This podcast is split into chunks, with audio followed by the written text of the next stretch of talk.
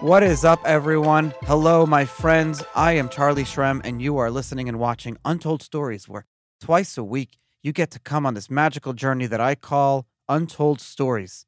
And we get to talk to some of the coolest people. And because crypto shouldn't be complicated, and sometimes it is, but at the end of the day, if we take time and dissect some of these and un- unpack some of these ideas and concepts, we can have a better understanding uh, of a lot of these different things uh, that uh, really act as puzzle pieces within our whole industry. And if we can understand them better than our friends, we can trade off of those things, which is one of the reasons um, I'm having my good friend Bill Noble on the show today. Bill, thank you so much for coming uh, on on the show. We've known each other for for a few years now, and we last time, like you said, you were saying earlier, last time we talked, Bitcoin was at four thousand dollars. Now you are the chief technical analyst at Token Metrics, where you provide advice, content, business strategy for all across their educational networks. You are a, a former financial market thought leader at Goldman Sachs from 2004 to 2016.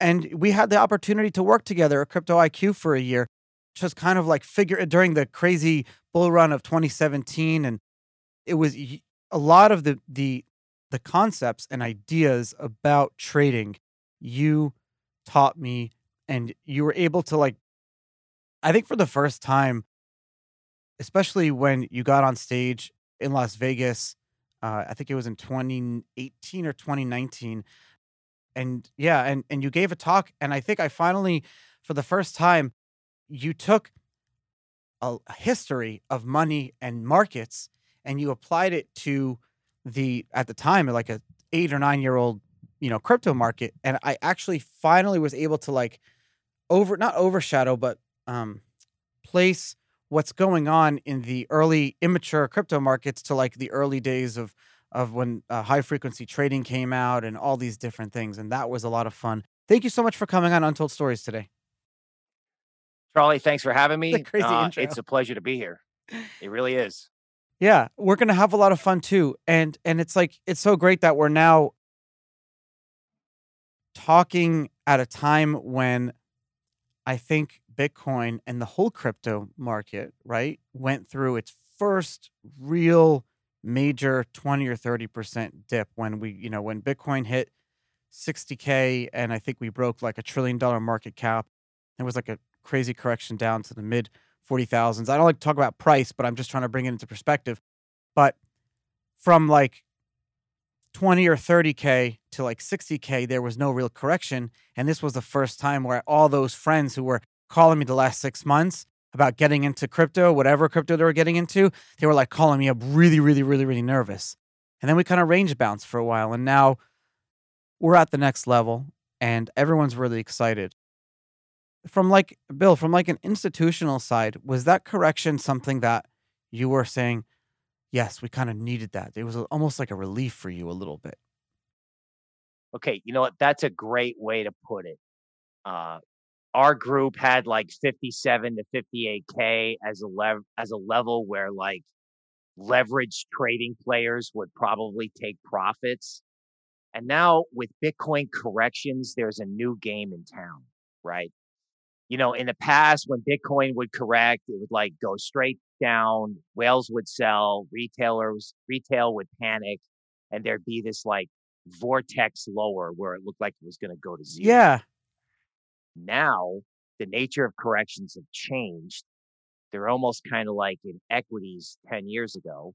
Yeah, it goes down, but it's not a vortex. And the reason for that is very simple market makers, institutional guys who have to sell to these behemoths like Saylor, they take any opportunity, like for example, a sharp increase in US interest rates, to actually push Bitcoin lower to try to get everyone to sell so they can scoop it up so that when Saylor and all these institutions come in, they've got Bitcoin on hand to sell to them right? Bitcoin's being uh, drained out of the system, like through Coinbase. Are you Everybody saying, buys Bitcoin, puts it on, on hardware. Are you saying right? that Bitcoin and to some extent other cryptos, but let's just for the sake of conversation, just say Bitcoin Is it is do you think Bitcoin is now part of that money movement cycle that has existed for for for as long as you could trade money, you could trade paper?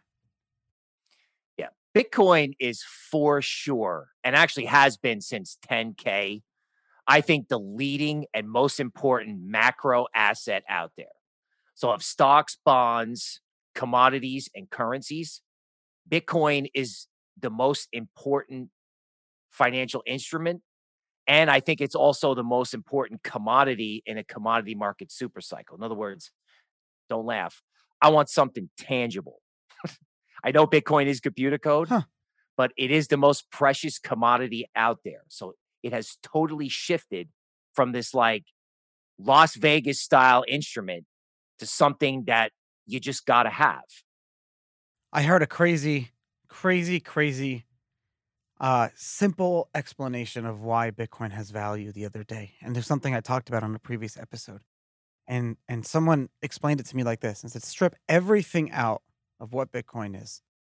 The simple fact of the matter is, since the since the dawn of the internet and the dawn of computers, mathematicians have realized well, they're two separate things. Mathematicians have used prime prime number factoring as the basis for almost all encryption. Until today, it's it's the basis for our encryption. Everything we do, every password you do, and what that is is is uh, since math has been studied, you know, since the Renaissance or whatever, mathematicians and early scientists have they know that when you have a very very very large number and you need to break you need to factor it down to its lowest primes that takes our brain and computers a certain amount of time. And that amount of time to break that number factor that number down is a finite. So like for example you take the number like 24 right now i it's not a prime number. So 24 is 2 times 12 and i could break 12 you know down to 6 times 2 so 2 times 2 times 6 okay 61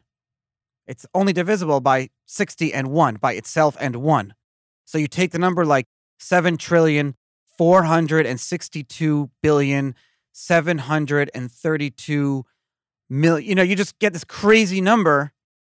We can pre- we can know we can check because it's basically you just do you know that number squared minus one and you can check if that number is a prime number in a second. And if it if it is we know how long it takes to actually break that down. And the the fact that we still today don't you know we don't have the computing power necessary to actually do that and our brains that is what encryption is based off of that. For the first time ever that is tokenized and that is bitcoin. So you're you're, you're owning a piece of digital scarcity that everyone else believes now has value and it's it's brilliant right? It's not only brilliant, but it's necessary for human survival in this environment. If you cannot protect your purchasing power using Bitcoin or ETH or any cryptocurrency or any crypto asset, you cannot protect your purchasing power. You know, milk a gallon of milk at a big box retailer went from $1.87 to 279. I think if it goes from 279 to $5, the only way to keep up with that is to own Bitcoin. So not only is it mathematically wonderful, not only is it scarce, but it's actually got the power to protect the people from policy era and pandemic. and we're about to go through that now right like the stimulus package got a, got uh approved today not approved but passed today it'll be signed within 72 hours 48 hours tomorrow probably what's what's going to happen? Like like from a, a nonpartisan purely economist which you are perspective what will happen if you look at the state of the economy that it's in today? You know let's just say it's it's great or it's not so great you know wherever you believe that it is. What will happen when you print 5 trillion dollars which we have done in the past year or so? People are probably going to start believing that stimulus is permanent, right? Like they're going to be coming out with like a universal basic income. You know, like when's the next Star Wars movie coming out? When's the next stimulus oh, package Oh. coming out? i never thought of it that way Right. So people are going to start thinking that this is going to be an ongoing thing. It's just like it's just like when the Fed started doing quantitative easing, right? Once once Uncle Sugar starts handing out candy, they keep right on doing it, right? Now, in order to do that, they've got to issue bonds. And part of the consternation last week in capital markets was no one wants to buy Fed, them. Yeah, the Fed temporarily walked away and was like, uh, "We're not going to buy these bonds. You're going to have to figure it out for a week or two. And that almost wrecked everything. Why did they Definitely do that? Almost, why did the Fed do that? Yeah. Well, the Fed wanted to send a message uh, to the pork barrel spenders on Capitol Hill. It's a reminder that you know you you carry on, you you serve at our discretion, right? So don't get too irresponsible. Now, it was nice that they sent the message, but stocks would have crashed if they hadn't intervened and come back in and you know they kind of fire hose the market, which is why stocks and Bitcoin went back up. But the stocks would have is- crashed because they're artificially being in a way like they're they're being held up by monetary policy, essentially. right that stocks are being held up, and then stocks freaked out because long-term interest rates sky, you know, kind of did a mini rocket moon to the upside because the credibility of the U.S. government, you know, kind of fell out of bed for like a month. So, like, you know, the Fed doesn't control long-term interest rates. You're a housing guy in Sarasota, right? Like, Yeah. a 30-year mortgage hit three percent at the bottom of the last correction. Yeah. People were freaking out about higher interest rates. Higher interest rates was what helped wreck crypto in 2018. So when you saw those higher rates, everyone was like, "Oh my God, you know, the Fed's got to step in." And basically, that experience leads me to believe the Fed, you know, can never back away from a bond auction. The executive branch in Congress can never back away from stimulus because people are going to expect it now on a quarterly basis, at least. So that just leaves money pumping into the system.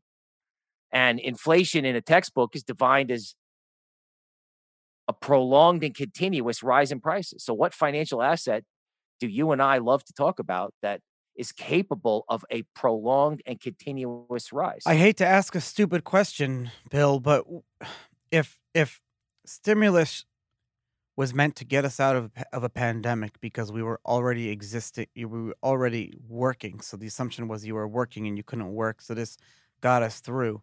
But now there's an expectation of like a the government will take care of you if shit hits the fan, and there's an expectation of that. This it this is like the dumbest thing, but do you think like productivity of the average American worker will just kind of go down over time? And then therefore the value of the dollar because the dollar is a representation of the productivity of the American worker to the rest of the world, is it not? It is. Or it should be. It Uh, should I, be. I, I think what, what's going to happen is if they continue to hand out stimulus, certain people, uh, large numbers of people are going to be incentivized to just stay home. Right. In other words, if you're unemployed, a lot of these people are making more money at home than they were at work. It's the Uber effect. So so we had this problem in Florida when an unemployment, and it's one of the reasons that uh, Republicans were so against uh, like five hundred dollars a week because there's the the kind of the and it's going to go into textbooks in economic textbooks. I promise you, it will called like the Uber effect during the pandemic. So Uber is the, the the direct way to earn an income. You just turn on the app, you get in your car, which most people have, right, and you drive and you earn money. So it's like the direct economy. It's direct human capital spending. It's like I'm human, you're human. Right now, we need to make money, put food on our table. We can drive Uber or Lyft or whatever, and that's our, you know, our brain power, our feet, our muscles. You know, that's our harnessing human energy into pro-social behavior. We're giving other people rides and we're earning income. It's the purest business transaction that you could possibly imagine. So now, when unemployment hit five dollars, five hundred dollars a week, which is what the average Uber driver is making, you can't get a goddamn Uber driver anymore. You can't get an Uber. They're no more. They're staying home. They're all Right, staying and- home.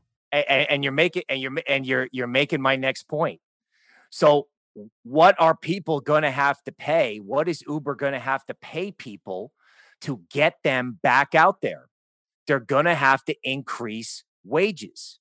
They're going to have to increase wages dramatically. But it doesn't compete work. with what uh, I it, well, it doesn't work for the dollar, but it most certainly works for crypto because what they're doing is they're digging a deeper and deeper hole for the currency and the credibility of the government. And, you know, as they continue to do this and as this like crypto rally starts moving slowly, kind of from a TA point of view, you know, big, big, big rallies like 2017, they start slow, right? They creep up and then they drop and they creep up and then they drop and then they creep up and then they drop. And then if it's still holding, and then you've got this catalyst where they just got to raise wages, pump money into the system and print everything. That's how you get a potentially parabolic ascent, which, you know, our token metrics research team is kind of expecting between now and say Memorial Day and July 4th. So they're just digging a deeper hole for themselves and ensuring that you know crypto is not only for the people but it's it can save the people from inflation and insane policies DeFi, DeFi, DeFi. You keep hearing me talk about it, and we know at the same time that the stock market is at record highs, but the economy is broken in recession. Government debt is off the charts. They're printing trillions of dollars.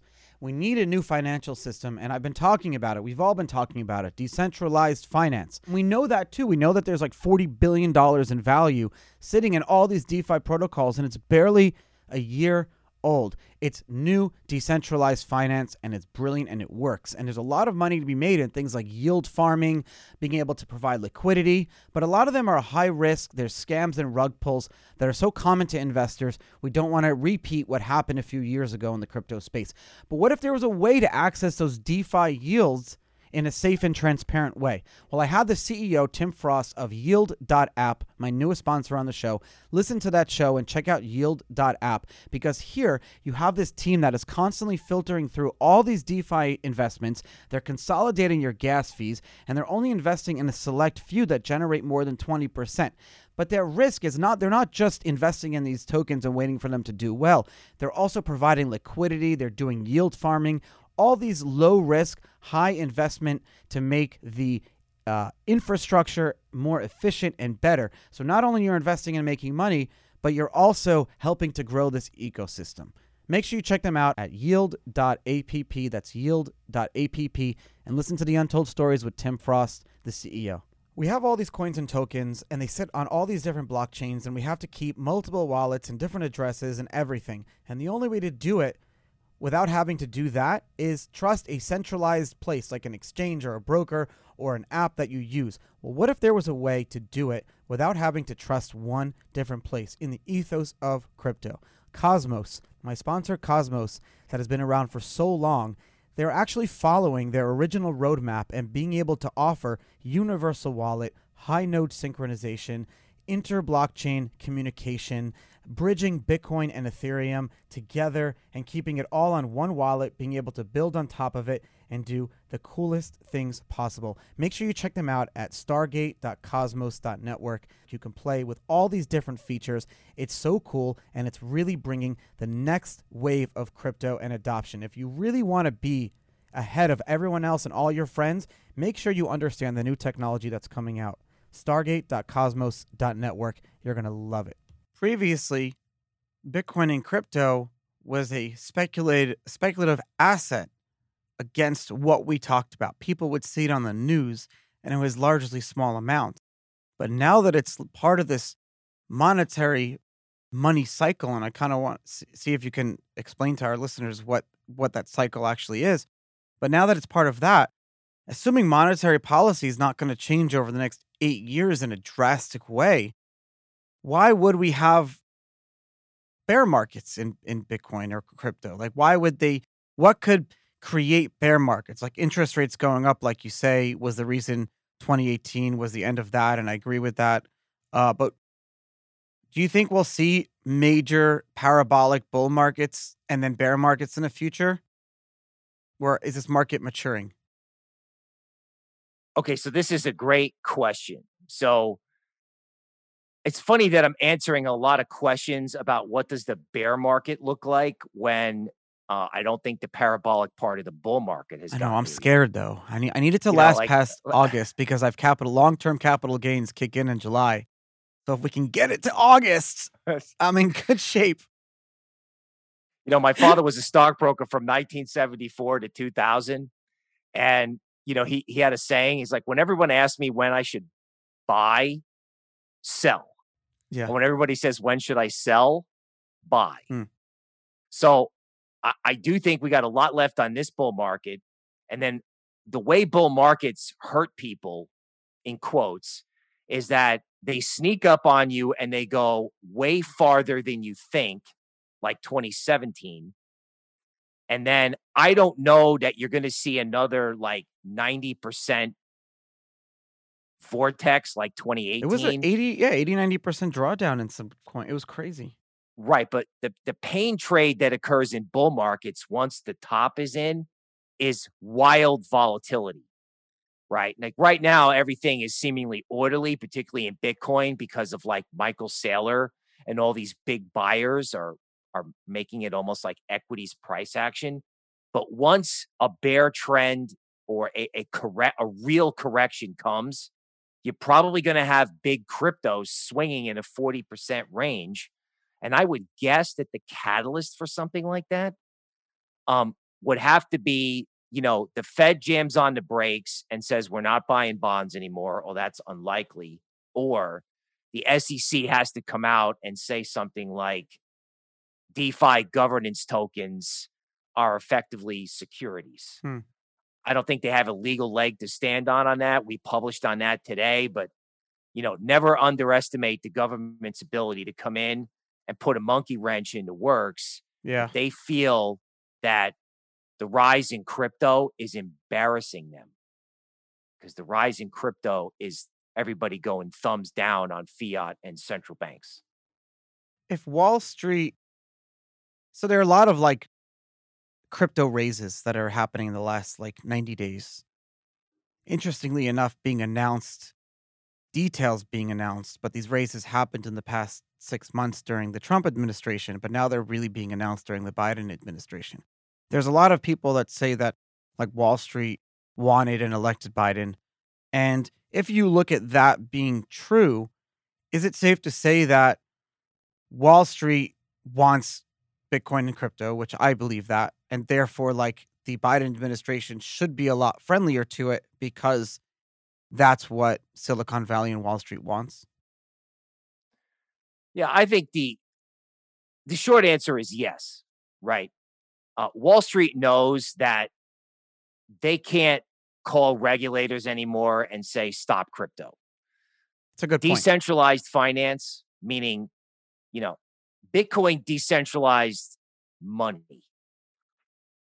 Tokenmetrics, we work a lot on a theme where all of finance is going to become decentralized. Trading, derivatives, leverage, margin, borrowing, paying interest. You go to a bookstore, you buy a 500 page finance textbook. That is all going to be decentralized. That is all going to be on a blockchain. And Wall Street knows it.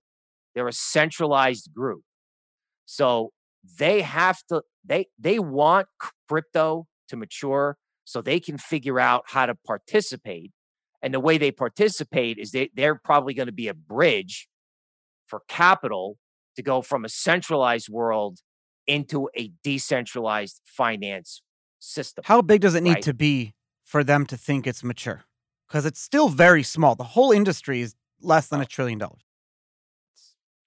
Look, there's there's I, I remember last year when everyone was like, oh my God, there's nine billion locked up in DeFi. Is it a bubble? I'm like, nine billion. You know, the Fed flosses its teeth with nine billion, right? They're printing 120 billion a month. So, you know, decentralized finance has now got about 40 billion locked up. Bitcoin has a $1 trillion market cap. The equity market is like 15 trillion. NASDAQ is bigger than all other stock markets on the planet combined. Wow.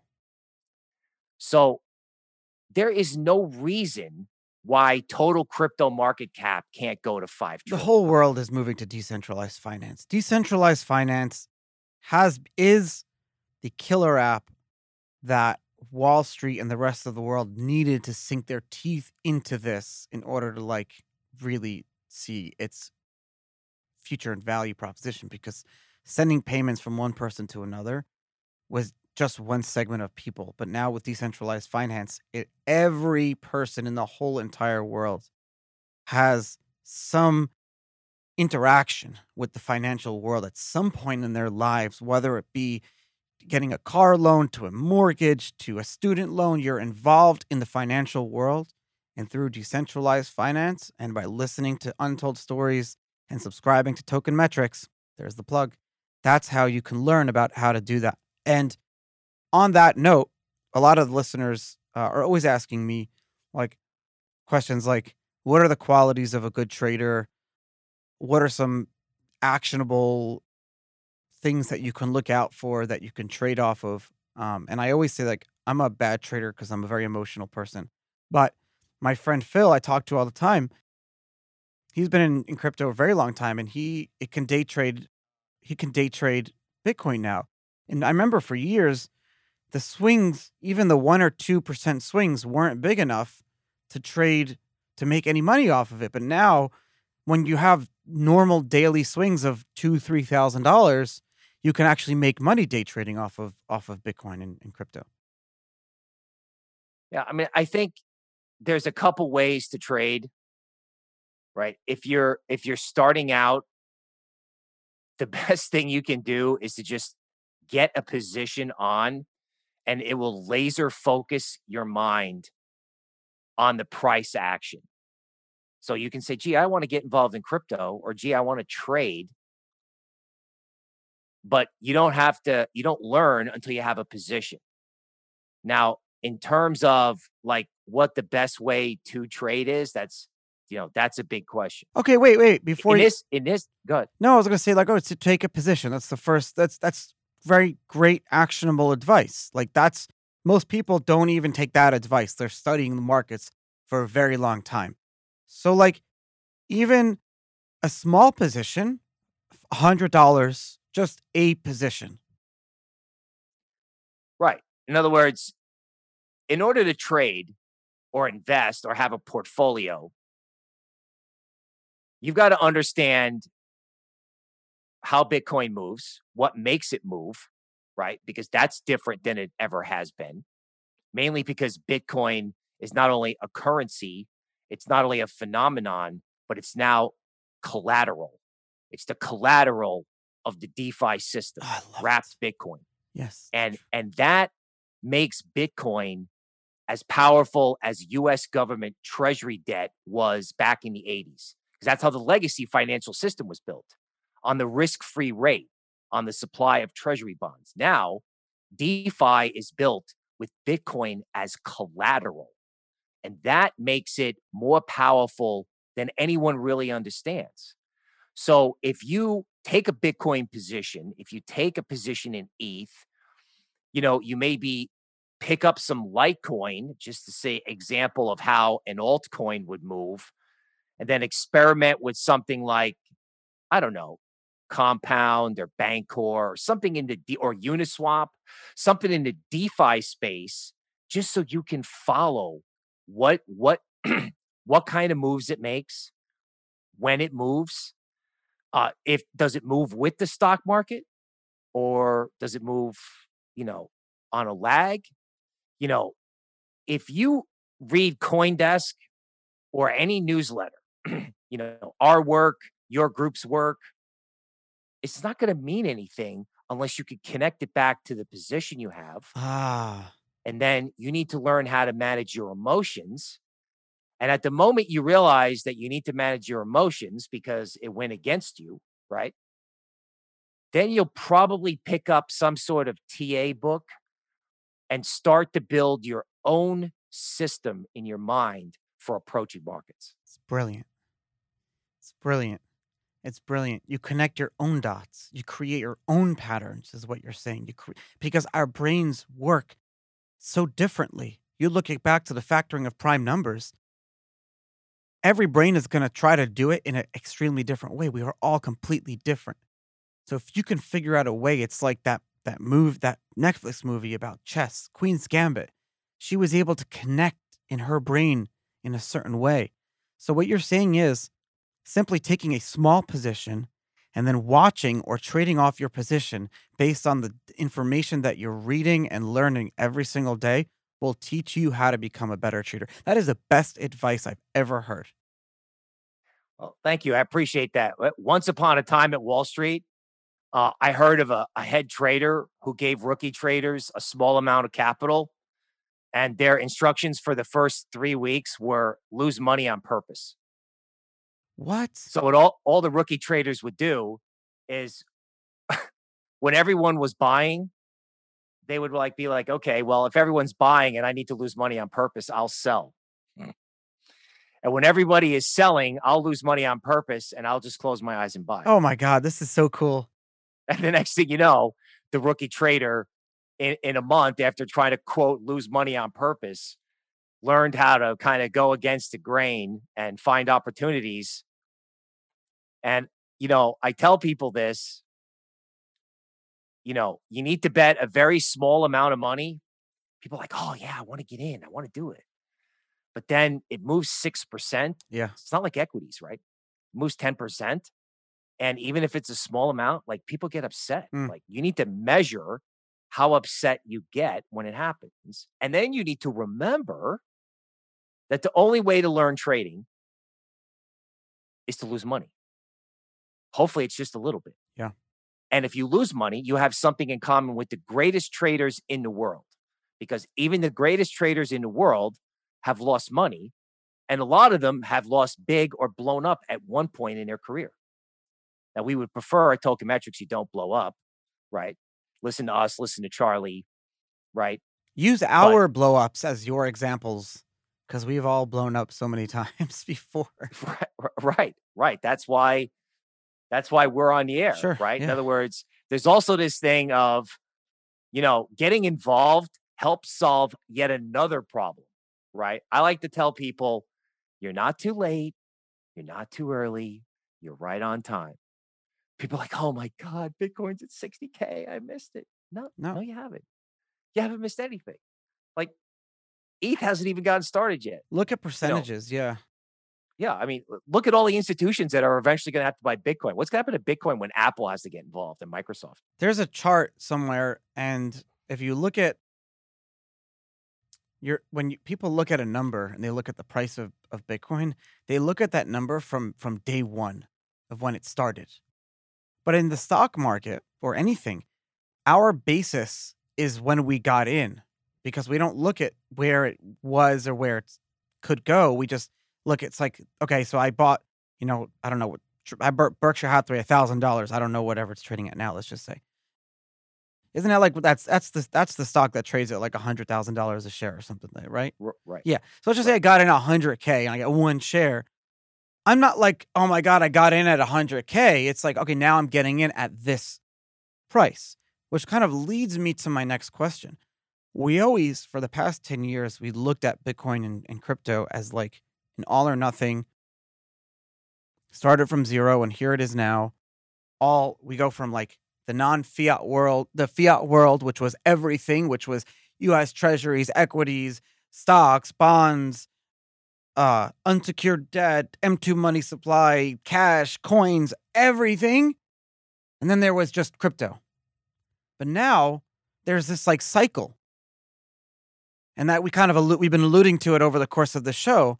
What has that like cycle? And and from what people explain it to me, it's like when equities go up, treasuries go down, and then when one goes up, the other goes down, and it's like it's not a perfect, you know, contrasting relation con, uh, relationship, but there's there's a cycle of money that that kind of moves, uh, as long as it's staying within, you know, onshore, assuming. What what was that cycle before, and and and, and do you think crypto is part of that now? Yes, crypto is a legitimate part of the financial system. So I'll do it in two parts. So, once upon a time, here's what worked in markets you would get long stocks, or institutions would get long stocks. Okay. And then they would get levered long a smaller amount of bonds. figuring if there was ever a repeat 2008 and stocks dropped, bonds would go up because people would flock to the safe haven because they were levered long bonds, they would be protected against the drop in stocks, right? And way back when, it used to be considered a good thing when the dollar went lower, right? The dollar went lower, meaning people liked emerging market currencies, people were willing to speculate in markets overseas. It made US goods more competitive. So, you know, stocks up with a bond hedge and dollar lower was a good thing. It's like when the dollar's lower, the US and its goods are going on sale and people would want to buy it a little bit more because it's a temporary right, thing. Right. And people want to play in overseas markets. So, you know, it's a it's a general measure of health of the speculative fires. Okay. So now the Fed has bought the entire corporate bond. They bought the entire junk bond market. They printed 6 trillion between 08 and 2019 and when the pandemic hit they printed 3.6 trillion in March of 2020 and they're doing about 120 billion a month now and that's indefinite.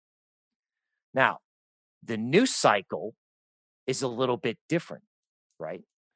It's dollar probably perma lower and the destination for the speculative juices isn't necessarily overseas markets, it's crypto. And then there's the cycle that not a lot of people talk about. It's called the commodity market super cycle.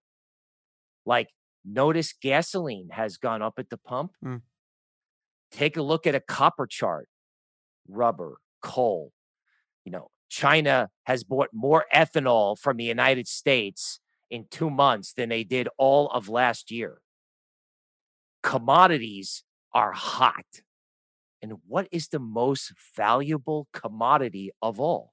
Here's a hint. What does the CFTC consider Bitcoin? A commodity, a digital commodity. Hmm.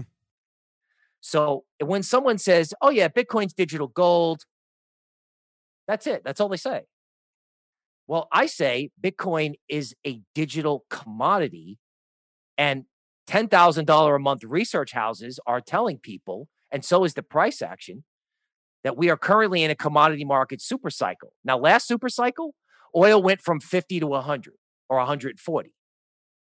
When oil was at 50, Goldman came out. I remember the analyst came out and said oil was going to 100. Wow. They accused us of trying to pump and dump the price. They, they said it was false. It was just headline news. The guy was, everyone said he was crazy. Oil wound up at 140 along the lines of, you know, trends last longer than you think. Well, the new oil in the new super cycle is crypto. It's the commodity you gotta have. So everyone's chasing toilet paper and Winchester ammo, and it's crypto that you need for your survival. Assuming Satoshi foresaw all this and he created the scarcity, every other commodity is only like artificially scarce, or it's scarce because it's a certain amount of energy required to bring it out of the ground or whatever. But there's virtual unlimited supply of it. You know, there is limited, they say, but you know, Earth and asteroids and other planets, we have, you know, a lot of natural resources. But Bitcoin, we don't. So, what happens? Like, at, what happens essentially? Well, he- here's what's easy about Bitcoin it doesn't cost a lot to store. Um, it's easy to speculate in. And if you have it in your PayPal account, you can keep up with the price of groceries and goods. And, so, and you don't need anyone's permission to own it, and you you don't you, it theoretically can't be seized from you, depending on how right. you're. And in the holding it, past, commodity market super cycles have hurt consumers. Remember $4 gas? That killed people. Now, once you tell people that you don't need $57,000 to buy Bitcoin, that you can buy a partial amount, which is the kind of the aha moments I have with people, they go, wow, you mean I can I can get involved? I'm like, yeah. You know, I'm like, so I want to. it, it's a commodity. It's a commodity people can benefit from when it rises. Could you see? Could you see a universal basic income type of system in the U.S. where the U.S. is like, let's just say we use USD. You know, let's just say USD becomes a digital currency and it's on a blockchain, and the M2, the, is it the M1 that's the that's the representation of of the physically printed and and money in our bank accounts? Is that M1 or M2? I always confuse it. Money supply. I always I always forget. Let's just say there's like you can check Etherscan or not or like Blockchain or whatever, and you can see the supply of all the dollars in existence in, in a perfect world. Could you see like a system where governments are giving us interest to keep up with like an inflation on chain? It could be super cool, but at the same time, like a, a spiral of negativity. Right. So this is this is the question. It's a Crazy. great question. So here's what Uncle Sam's going to do, right? Instead of food stamps, Medicaid, stimulus, you know, aid for families with dependent children, aid for mothers with small small kids. Let's try something different. They're going to try like FedCoin, and FedCoin is going to be in a wallet. And instead of it only being good for food, you'll be able to buy certain staples with it. So you'll be able to buy a car, uh, diapers, food, you know, things that you need to live. Not a Versace, you know, not Gucci, but staples, pots and pans. And dollar coin will become universal basic income. They'll just transfer it to your wallet. And then instead of getting unemployment and Medicare Yeah. and Medicaid and dealing with all the red tape, they'll just make sure everybody can get food, rent, or at least food, medicine, and supplies. But right? where is that? Where is that coming from? Because, well, they're that that assumes that the workers at the top and the middle are paying for the social net of the bottom, but it doesn't work when you don't have a middle, and then the top revolts because the top only stays. The one percent is staying because the middle is there, but when the middle class goes away, the one percent is not going to give their money to the to the social to the lower class anymore that's the biggest problem I think that we have with modern day democracy that, that we're living in right now is that it's easy to blame the super rich and then take from them to give to the poor. But in reality, it's the middle. It's the it's it's the you know on a scale from 1 to 10, it's the people between 2 and 7 that are the ones that are doing that are the workhorses of the country. And those are the ones those people are the ones who have less now. The ha- the, the lowest have nots have, and the highest haves have more, but the middle like, that kind of had have a lot fucking less. That's most of my family. Totally true. It sucks. How do we the fix it? at the, the people at the top, you know, they storm the Capitol. If they storm the Capitol, they can storm Rodeo Drive. You have people unemployed and hungry long enough, like this storm in Texas. Like I watched society crack for a week here in San Antonio, For a week. Right. As in like no food, no water, people out looking for firewood, sticks to burn for, for heat. I, I watched society dissolve. And the top 1%, the top 10% politicians, they they don't want that. Right? They they don't want that. And, and you can't tax them enough for universal basic income. If you're going to print, don't print for 1.9 trillion dollars in pork. Print to a digital wallet in people's phone so that there's some kind of social safety net for people like say with children. And it's equal. Right. It, it's equal. Like, you know, do- dollar coin might go to everybody. There, Well, there I- wouldn't be this whole thing about, you know, they're going to have. Exactly. crank- It wouldn't matter if you're black, white, or anything. It, it would be a digital identity. So it would be completely equal. yes, it would be completely equal and it would be good for services, you know, that people need. And of course, you know, if they were smart, they'd make it transferable into crypto so that people could figure out how to keep up with inflation for themselves. So I mean, you you you provide a social safety net for people. You know, you don't disincentivize them to work, but UBI is inevitable. UBI is going to be endorsed by the top 1% because they don't want people with pitchforks storming their house. They don't. You're right. I think the moral of the story is you have to have the knowledge, you have to have the the uh, guts and the physical ability to go out and use the tools to create your own sovereign wealth and your own family's empire. You have to do it yourself and you cannot rely. I'm not saying it's not that the government's bad. You know, we just sat here saying that UBI will be is inevitable, but at the end of the day, you cannot rely on that. You need to build and grow your own empire. And the hour we need to be incentivized to do so. Bill, I I want to take the last second that we have and can you tell us uh, how people can sign up to your newsletter, watch your content online? Can you throw some links out and we'll have them in the show notes as well? Sure. So you can go to tokenmetrics.com and sign up for a variety of plans. Um, you know, we've got lower end plans that give us access to our newsletters and our data. Uh, and then we've got premium groups that provide access to me and Ian, Ian Balina awesome. directly. you know, our our data platforms help you use AI and machine learning to find coins that are interesting and also build portfolios so you can be diversified, right? Like, you know, Beat once you get done learning yeah. Bitcoin and Ethereum, you might want to branch out, have other have other cryptos.